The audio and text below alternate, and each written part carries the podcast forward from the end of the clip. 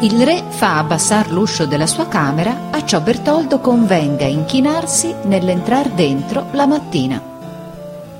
Partissi Bertoldo e il re fece abbassar l'uscio della sua camera, tanto che chi voleva entrare in essa bisognava per forza inchinarsi con il capo.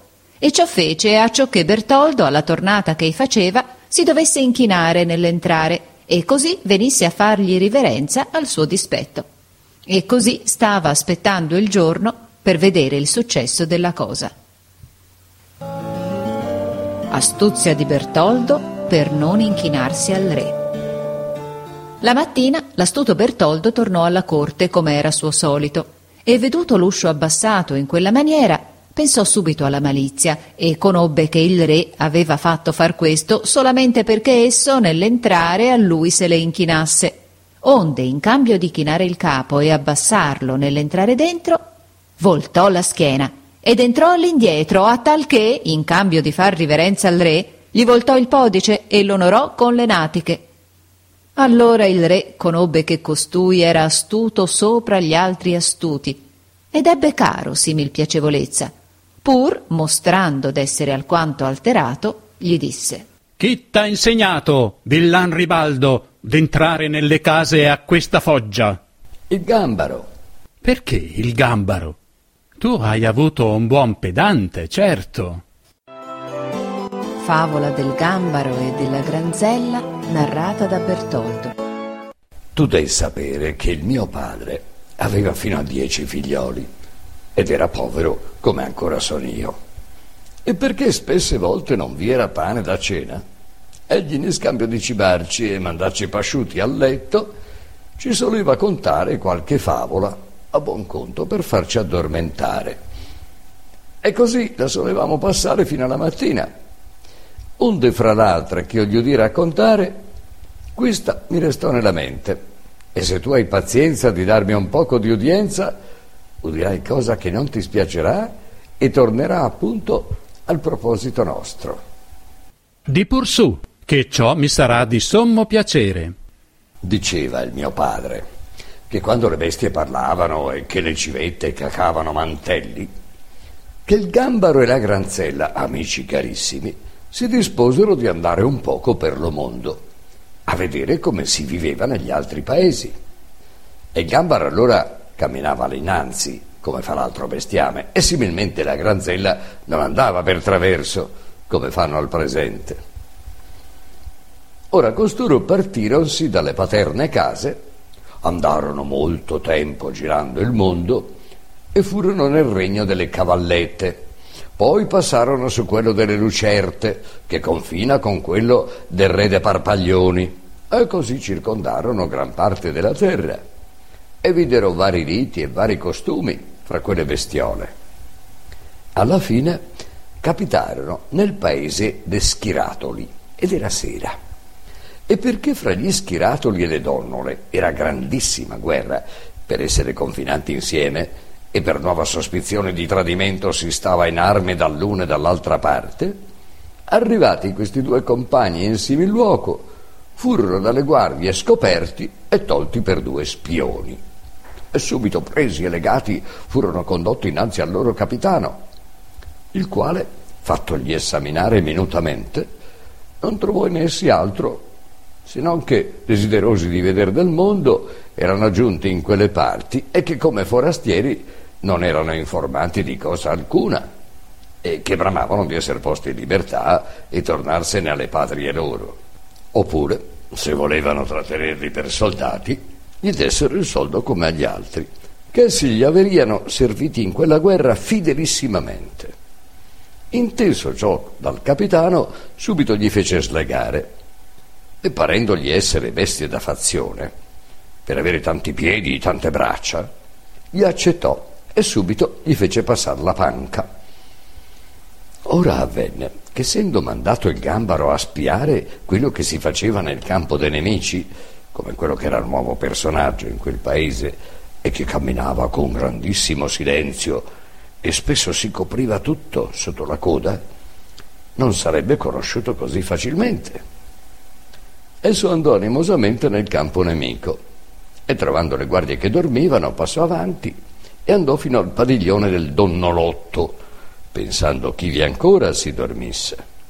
Ma il meschino ebbe la mala fortuna perché ivi si stava svegliato e giocavano a, a massa e topa.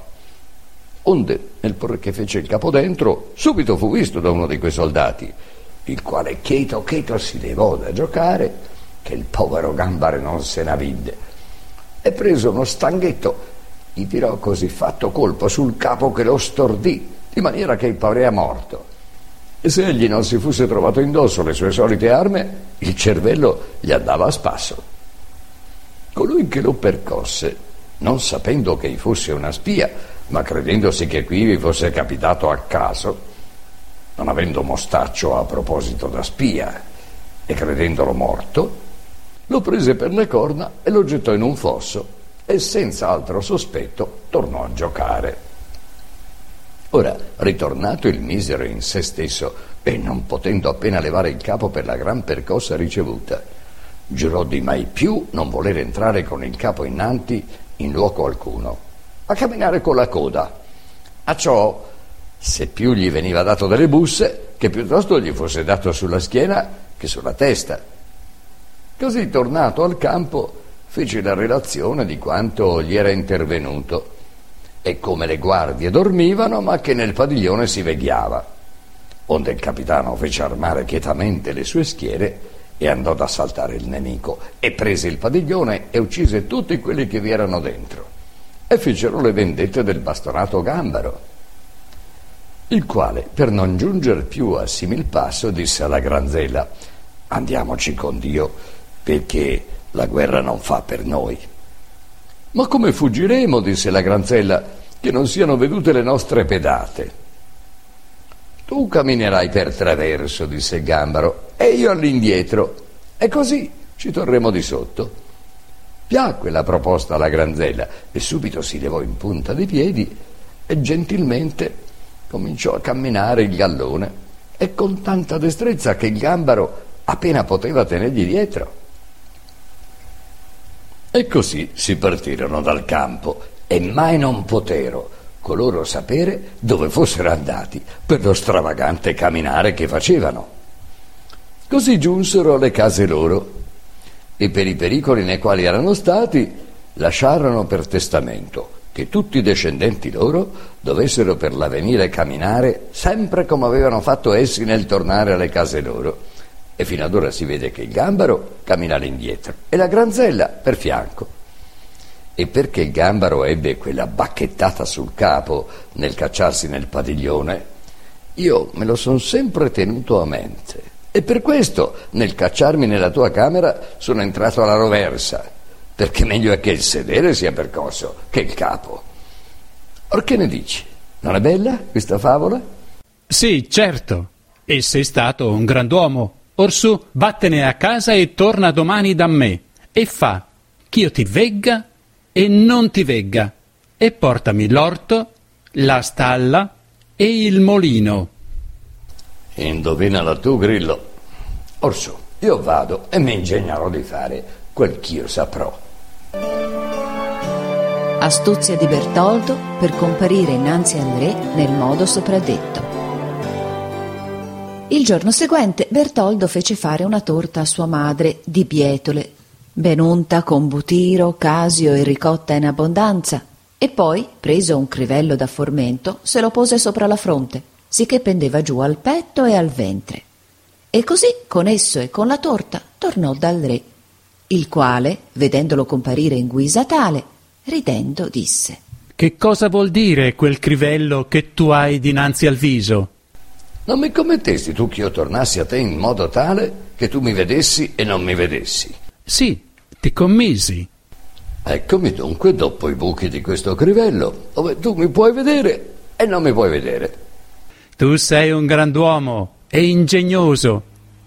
Ma dove l'orto, la stalla e il molino che io ti dissi che tu portassi? Ecco qui questa torta nella quale vi sono infuse tutte e tre le dette cose, cioè la bietola, la quale dinota l'orto, il casio, il butiro e la ricotta, che significa la stalla, e la spoglia della farina, che altro non vuol dimostrare che il molino. Io non ho mai veduto né praticato il più vivo intelletto del tuo.